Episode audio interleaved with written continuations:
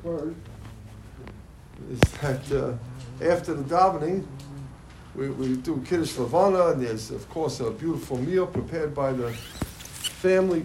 And people, you insiders come running up to me that the bathrooms are backed up, there's a flood, there's an inch high, hocking me about this and that. I'm trying to do Kiddush Levana, need a meal. Funny thing is, 70% of the people here last night are in construction. and they're coming to me, poor schnook from New York who knows nothing about anything, and hocking me about a, a, backup in the thing. And I'm looking around, 9 o'clock at night. Yeah, makes sense. Who do I call? I call myself? I don't know. Should I push a button and make it go away? I tell you, it's amazing, really. It's, mamish amazing. 70% of the people here last night are building homes and buildings and offices, and, and they're hocking me about an inch of water in the bathroom. So I hope to go away for a couple days.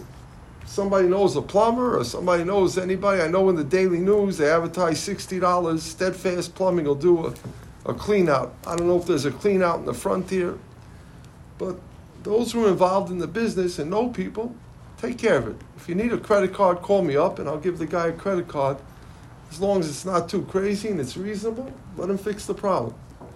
Otherwise, we'll count on Amitai to give us open the building there and we'll use his bathroom for a few days. Simple as that. Or we have a bathroom in the back house we could use for a few days. But um, I'm not a bathroom guy, and I'm not a plumbing guy. No, both buildings seems buildings? yeah, it seems strange, and the sink backed up. Again, I don't know. The people hocking me. I don't know. I'm looking around, so I said my kiddush levana, and I ate my meal, paid respects to Gidon. So just like Rabbi Vance says, there's no there no tissues in the bathroom. yeah, no. Yeah, no tissues. Uh, take care of the problems, both sides. If you know anybody, if you have connections, take care of the problem. That's all simple as that. Don't come to me. I'm not your bathroom guy. Don't work for me. I don't know. Know much less about it than anybody else. Chabod.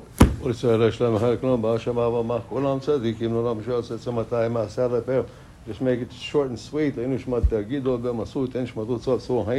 last thing that we touched on yesterday, we just finished Tisha B'Av, and now we're going to have seven Shabbatot of Nehama, of consolement. And it's really interesting. The Midrash, how the Midrash brings this, that after Tisha B'Av, HaKadosh Baruch Hu is sending his Nevi'im to go and console Am Yisrael. Nahamu, Nahamu, Ami.